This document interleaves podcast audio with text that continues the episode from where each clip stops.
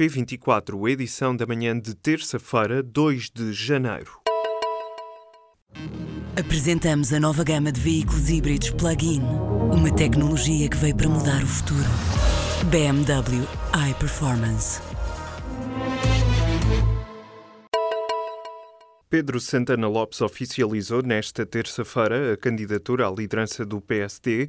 O antigo primeiro-ministro garantiu que o objetivo é derrotar o Partido Socialista nas próximas eleições legislativas e europeias. O nosso grande objetivo é ganhar as eleições legislativas em 2019. Ao Partido Socialista é também manter a maioria absoluta na região autónoma da Madeira, é vencermos as eleições europeias é voltarmos a ser o principal partido autárquico e lutar pela conquista do poder na região autónoma dos Açores. Rodeado de outros sociais-democratas como Carlos Carreiras, Almeida Henriques e Rui Machete, Pedro Santana Lopes fez críticas ao atual executivo. Na corrida à liderança do PST, Santana Lopes vai ter pela frente o antigo presidente da Câmara do Porto, Rui Rio. Ambos vão realizar dois debates nos próximos dias, na RTP, a 4 de janeiro e a 11 de janeiro, nas rádios TSF e Antena 1. Morreu a atriz Guida Maria, vítima de cancro. A informação foi confirmada à lusa pelo encenador António Pires. O velório realiza-se nesta terça-feira, ao final da tarde, na Basílica da Estrela, em Lisboa, e o funeral tem lugar na quarta-feira, às três da tarde, para o Cemitério dos Prazeres. Nascida em Lisboa em 1950, Guida Maria fez cinema, ficção em televisão, mas, sobretudo, teatro, tendo participado em cerca de 40 peças. A Coreia do Sul está disponível para retomar o diálogo ao mais alto nível com a Coreia do Norte. A posição de Seul foi transmitida nesta terça-feira pelo ministro sul-coreano para a reunificação. O ministro propôs que as conversações se realizem já na próxima semana, a 9 de janeiro, na fronteira que separa as duas Coreias. A declaração surge um dia depois de o líder do regime de Pyongyang, Kim Jong-un, ter dito estar aberto ao diálogo, apesar de ter renovado as ameaças nucleares contra os Estados Unidos. Pelo menos 21 pessoas morreram e várias ficaram feridas na sequência de protestos contra o governo iraniano. As manifestações duram há seis dias consecutivos, algo que não acontecia há quase nove anos. De acordo com a televisão estatal, houve assaltos a esquadras de polícia e quartéis. Durante este episódio, pelo menos um agente da polícia foi morto a tiro. Os protestos visam, sobretudo, o regime liderado por Hassan Rouhani. Através do Twitter, o presidente norte-americano tem incentivado os manifestantes iranianos. Donald Trump defendeu na rede social que, tal como a riqueza do Irão, os direitos humanos estão-lhes a ser roubados. Já o primeiro-ministro israelita também reagiu num vídeo, desejou sucesso aos manifestantes. O governo vai começar o ano com uma folga orçamental que ascende aos 350 milhões de euros. A evolução das contas públicas durante o ano passado terá permitido que o executivo já não tenha de contar com a totalidade da receita extraordinária proveniente da devolução da garantia do BPP, de acordo com dados publicados pelo INE. Durante os primeiros nove meses de 2017 foi registada uma receita de 73 milhões de euros proveniente do banco. Quanto ao resto, espera-se uma autorização final do juiz que lidera o processo de insolvência do BPP. Assim, para 2018 fica uma receita extra que deverá superar os 350 milhões de euros.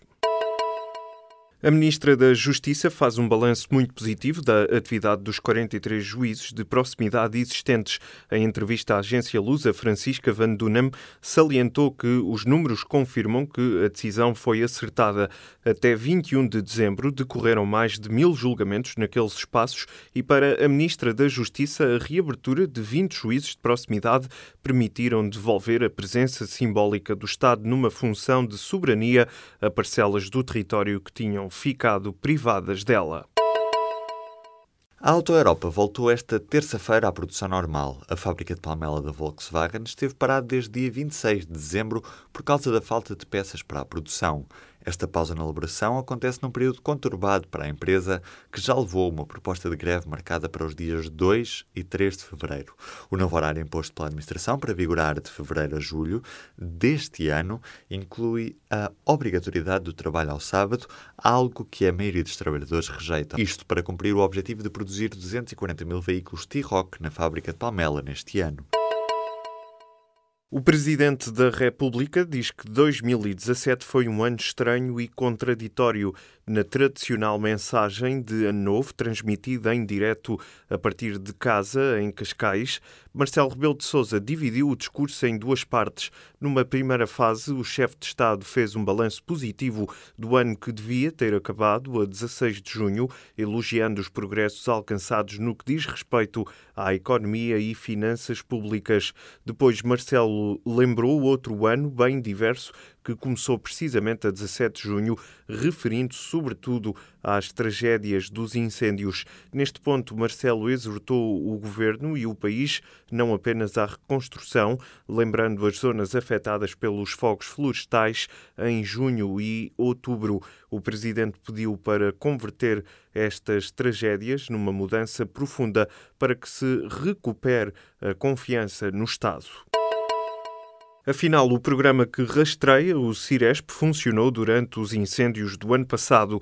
A garantia foi dada pelo Ministério da Administração Interna numa resposta a perguntas enviadas pelo CDS. Contudo, o programa não foi usado para aquilo que foi desenhado, o programa informático que serve para rastrear a cobertura da rede de emergência nacional apenas armazenou informação e não teve utilidade prática para a proteção civil nos incêndios de Pedrógão Grande e de 15 de outubro, no centro do país, a aplicação realizou o armazenamento contínuo da informação que lhe foi enviada através do sinal dos rádios Ciresp. No final do mês de janeiro está prevista a conclusão das obras do parque de estacionamento no Campo das Cebolas, em Lisboa. A construção do novo parque da EML irá terminar com quase um ano de atraso por causa das descobertas no local.